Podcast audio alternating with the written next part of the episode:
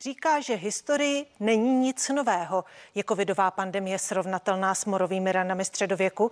Potýkali se i tehdy s dezinformacemi? A proč se v poslední knize vydal místo do historie do budoucnosti? Historik a spisovatel Vlastimil Vondruška je hostem dnešního interview. Dobrý den, díky, že jste s námi ve spojení. Dobrý den. V jednom z rozhovorů jste říkal, že v historii není nic nového. Jak jste to myslel? Tak my lidé jsme v podstatě stejní a co se mění, tak jsou kostýmy, kulisy. Ale pokud se podíváte na to, co se dělo v minulosti, tak v principu ono se všechno opakuje. Nemoci, lásky, boj o moc, všechno tu mnohokrát bylo v různém hávu. Takže proto si myslím, že se historie neustále opakuje. Opakuje se i pandemie, opakují se uh, morové rány, to byly v historii například, uh, teď je to pandemie koronaviru, koronaviru. Jaká je tam paralela? Tak podle posledních výzkumů nejstarší epidemie, která je doložitelná, je z Druhohor, kdy e, zasáhla tehdy čeleť tyrannosaurovitých, kam patří náš známý Tyrannosaurus. Takže jak vidíme, eh, epidemie jsou nesrovnatelně starší než lidstvo samo. No a pochopitelně lidé v minulosti se vždycky snažili najít nějaký prostředek, jak jim bránit. Teď tedy hovořím o středověku a řekněme raném novověku. A e, lidé vždycky se snažili najít nějaký certifikovaný prostředek, jemuž by mohli věřit. Takže v tom středověku proti upírům česnek, proti ďáblovi svěcená voda, námor, e, jako ochranný prostředek e, ostatky svědců a mučedníků. No a dnes máme vakcíny. Proč to spojíme Dnes máme dohromady? vakcíny, které jsou právě o, o dost účinnější, řekla bych. E, jsou samozřejmě účinnější. Já jsem to nemyslel pejorativně.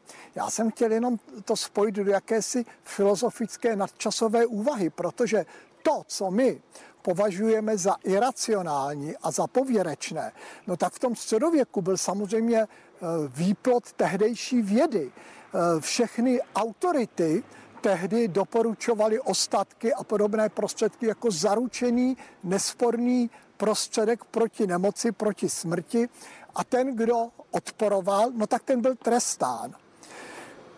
Za 500 let, až se budou v budoucnu dívat na naši dobu, tak se na naše eh, vakcíny budou dívat stejně iracionálně, jako my se díváme na ty prostředky minulosti, protože nebuďme pišní a nemysleme si, že jsme dosáhli vrcholu učenosti, vzdělanosti. Příroda je strašně složitá a proto si myslím, že je správné relativ, relativizovat to, co jsme objevili, to, co máme, protože nikdy, nikdy nemůžeme být dokonalí, abychom nad přírodou zvítězili. O to asi uh, nikdo neusiluje a nikdo si to asi nemyslí, nicméně uh, vědecké studie dokazují účinnost vakcín. Uh, I tehdy byly vědecké studie na účinnost kostí svatých.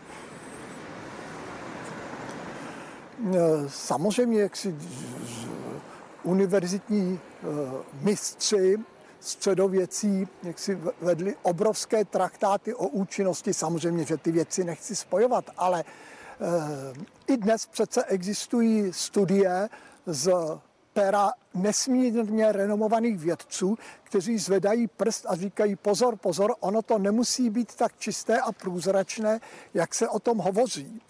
Víte, Ana, eh, na druhou stranu samozřejmě, jak si naprosto nespochybňuji eh, vakcinaci, ale přesto bychom měli k ní přistupovat individualizovaně. Protože my ze středověku víme, že se mnohokrát stalo, že na různých místech poutních a kde byly zázračné studánky a kde se tedy používaly ty e, církevní jaksi záležitosti, tak ten nemocný se opravdu uzdravil. A tyhle zázraky nejsou často vymyšlené jaksi z prstu. To se skutečně stalo, protože ona psychosomatika člověka dokáže skutečně zázraky věz a víra tě uzdraví. Dnes se říká, že eh, ten, kdo se vakcinuje, tak bude mít lehčí průběh v případě reinfekce. Ono se to samozřejmě nedá vědecky dokázat, není to vědecky měřitelné, ale je to důležitý poznatek, protože ti, kteří vakcínám věří a chtějí je, tak jsem přesvědčen, že vlastně díky té psychosomatice skutečně ten průběh budou mít lehčí. Ale a teď jsme u toho čertova kopítka. Naopak ti, kteří je odmítají a bojí se jich, no tak ti samozřejmě v případě nucené vakcinace a onemocnění mohou mít průběh psychicky těžší, protože prostě ta psychosomatika funguje.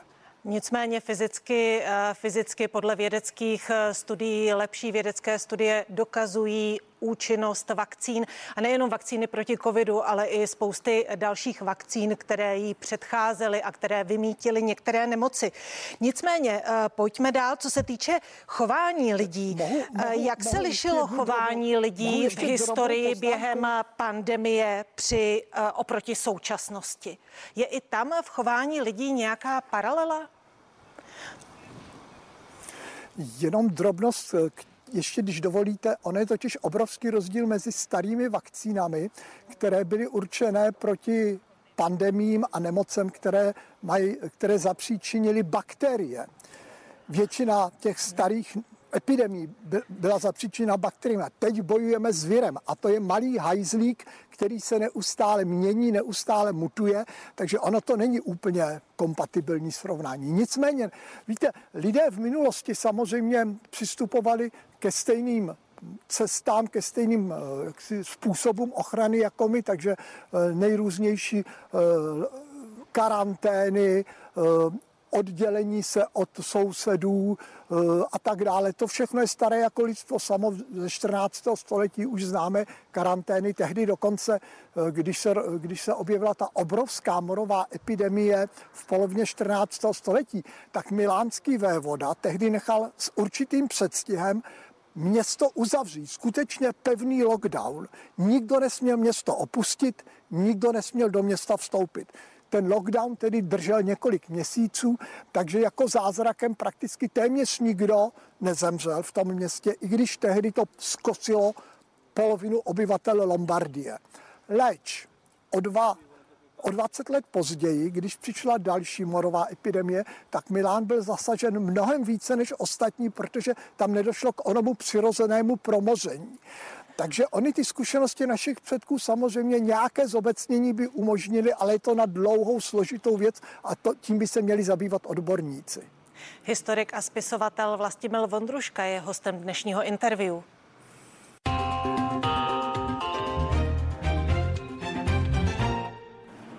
Já bych se ještě v souvislosti s, epidemii v his, s epidemiemi v historii ráda zastavila u dezinformací. V současné době je spousta dezinformací, které hodně ovlivňují mínění lidí, uh, šíří se internetem, je tady, uh, jsou tady sociální sítě, po kterých se šíří. Jsou, byly dezinformace problémem i v historii?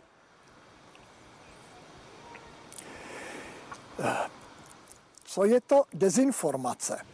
Opačný názor přece nemusí být ještě dezinformace. Ve vědě nevědecké, nepodložené. Vždycky bylo hm, spousta těch názorů, které se prohlašují za dezinformace, tak říkají nesmírně renomovaní odborníci, vy třeba profesor Pirk. Takže já bych Profesor Pirk je kardiochirurg, nikoli epidemiolog nebo imunolog. Já já nevedu diskuzi konkrétní, já jenom upozorňuji na to obecně, že vždycky v dějinách platilo, že pokrok byl možný jedině tehdy, pokud se střetávaly dva protichůdné názory a hledala se cesta, nikoli nařizovala to byl základ vždycky jaksi vědeckého pokroku. A popravdě řečeno jasně, pokud někdo napíše, když si vezmete ráno tři stroužky česneku, tak se vám nic nestane, tak je to volovina a, kaž- a většina moudrých lidí se akorát nad tím pousmě.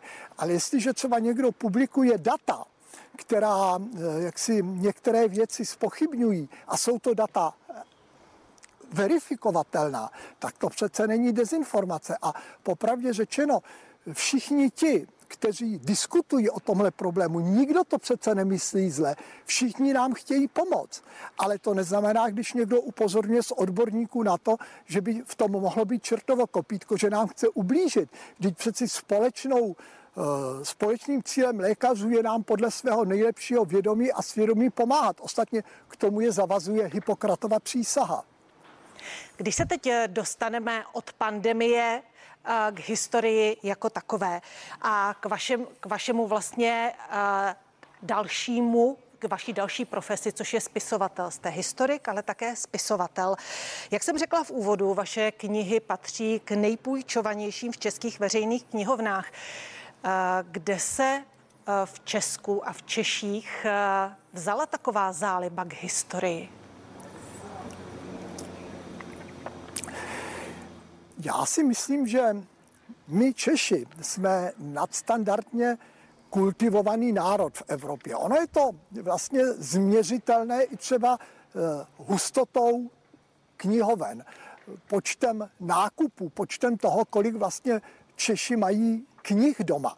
Takže Češi obecně jsou, vždycky byli, jaksi, nebo určitá část tedy české populace byla velkými fandami, fandy literatury. A ta historie, to je takové, myslím, naše specifikum, protože musíme si uvědomit, že na eh, jaksi historii byl zachráněn, byla zachráněna česká národnost. V 17., 18. a ještě v 19. století, kdy tady jaksi existoval jaksi velice tvrdý germanizační tlak a katolický tlak, tak eh, vlastně se podařil malý zázrak, protože se podařilo zachovat naši národní, národní eh, suverén, národní povědomí. A tohle povědomí se vlastně budovalo na historických tradicích. Takže myslím si, že my máme k historii velice blízko a kromě toho máme tedy jaksi zvlášť v té starší historii co obdivovat. Co obdivujete vy právě na naší starší historii, která ta epocha vás nejvíc zaujala? Napsal jste třeba husickou epopej, napsal jste eh, přemyslovskou epopej. Jsou to ta dvě období, která vás nejvíce fascinují? Eh, mimo jiné, ale on je to, ono se to nedá takhle rozlišit a říct, tohle období bylo to super špičkový a tohle bylo takový přešlapování na místě. Ale obecně naše eh, dějiny středověké a jaksi raně novověké, tak jsou v podstatě dějinami neustálého zápasu Čechů o místo na slunci, protože si musíme uvědomit, v jak složitých geografických podmínkách naše země leží. Tady se vždycky střetávaly mocenské zájmy východu a západu, severu a jihu a vlastně eh, v tomhle kotli vlastně těch zájmů, tak Češi neustále bojovali o to, aby si udrželi svou suverenitu, aby si udrželi právo na svůj jazyk, právo na to, aby si ve své české kotlině žili po svém způsobu. A e, to je něco, co je nutno obdivovat, protože oni byli skutečně vlastenci, oni se dokázali s mečem v ruce postavit nepřátelům, i kteří byli nesrovnatelně silnější než oni a byli ochotni bojovat, umírat, protože věděli, že za zády mají svou zem, své rodiny a po celá staletí nejen, že tuhle zem dokázali jaksi udržet, ale oni si vybudovali obrovskou prestiž v zahraničí. E, Češi, České království no, v 13., 14., 15. století bylo nesmírně významnou zemí, která často byla jazyčkem na mocenských vahách západoevropského dění. Historik a spisovatel Vlastimil Vondruška je hostem dnešního interview. Vy jste historik, přesto vaše poslední kniha směřuje do budoucnosti. Objeví se na pultech obchodů první prosincový týden, je to tak? Proč do budoucna? Je to tak, ano. Protože eh, ona to teda není vlastně jediná kniha, kde se jak si obracím do budoucna, ono už v kronice zániku Evropy, tak vlastně ta druhá část je fiktivní pojednání, ale já jsem se pokusil vlastně na základě té své představy, že dějiny se stále opakují, si představit, jak se dějiny budou opakovat, pokud budeme kráčet nějakou cestou směrem do budoucnosti. Takže jsem se pokusil schrnout vlastně spoustu věcí, které se dnes dějí a pokusil jsem se je nějakým způsobem domyslet a vytvořit určitou fiktivní společnost, která by eh, akceptovala současné hnutí eh, klimatické, genderové, lidskoprávní, eh, problémy energetické a tak dále. Ona je to taková v podstatě dystopie, ale není to taková ta, eh, není to román typu, eh, typu 1984, prostě je to vlastně takový vnitřní příběh jedné dívky, která v tom světě žije a která postupně zjišťuje, že to, co se jí oficiálně říká, není takové, jak ona vlastně se v té škole dozvídá, no a postupně tedy dojde k revoltě, k odporu a tak dále, tak jak to obvykle bývá. Takže já jsem se tam pokusil zobrazit vlastně určitý nadčasový problém v kulisách budoucnosti, že člověk není pasivní loutkou a člověk může mít osud ve svých rukách, pokud je odvážný, pokud přemýšlí a pokud se dokáže vzepřít. Jak odlišně se vám píšou vlastně historické knihy, na rozdíl od těch knih, kde nazíráte do budoucnosti?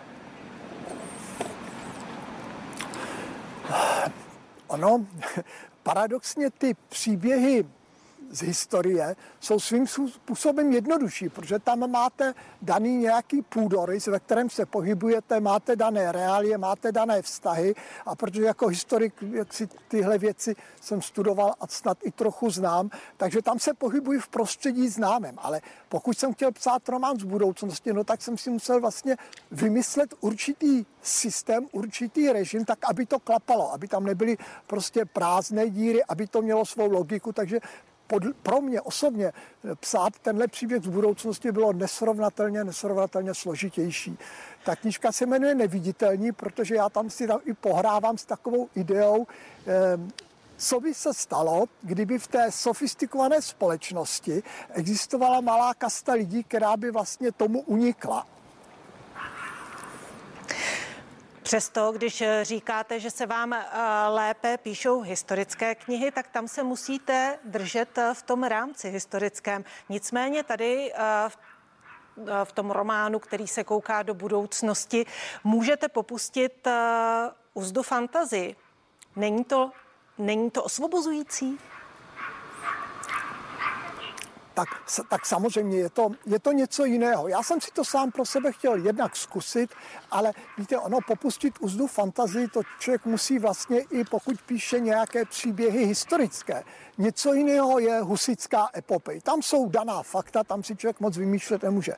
Ale pokud eh, píšu třeba detektivku, tak tam se musím pohybovat v nějakém reálném rámci středověkého života, ale jinak eh, ty detektivky jsou vždycky příběhy, které jsou vymyšlené ze 13. 14. století se nedochovala žádná soudní akta, nic. Tam si člověk musí celý příběh vymyslet. Čili i tam musí člověk pracovat s fantazí a mnohdy si tu fantazii musí hodně pouštět na špacír, aby to bylo pro čtenáře zajímavé, ale současně, aby to mělo nějakou logiku z hlediska doby, do které ten příběh zasadíte. Ještě bych se vás na závěr chtěla zeptat eh, na nadační fond, kde domov můj. Našla jsem, eh, že, jste, eh, že sedíte v jeho správní radě. Co je vlastně cílem tohoto fondu? Komu pomáhá? Hmm, tak Cílem toho fondu je přesně to, co je v jeho názvu a v preambuli. My bychom strašně rádi podporovali aktivity, které směřují k udržení českého jazyka, českého povědomí, úcty k české historii. To znamená, snažíme se podporovat kulturní, eh, ale i vědecké nebo dejme tomu pedagogické aktivity, takové, které vlastně by lidem přiblížili to, na co se dnes trošku bohužel zapomíná, že v rámci evropanství nesmí zmizet to, že jsme Čechy. Říká můj dnešní host, historik a spisovatel Vlastimil Vondruška. Díky za to. Děkuji za pozvání. Naschledanou. A vás ještě pozvu ke sledování ekonomického pořadu Co na to vaše peněženka. Začíná už za chvíli, tak se dívejte a užijte si hezký zbytek dne se CNN Prima News.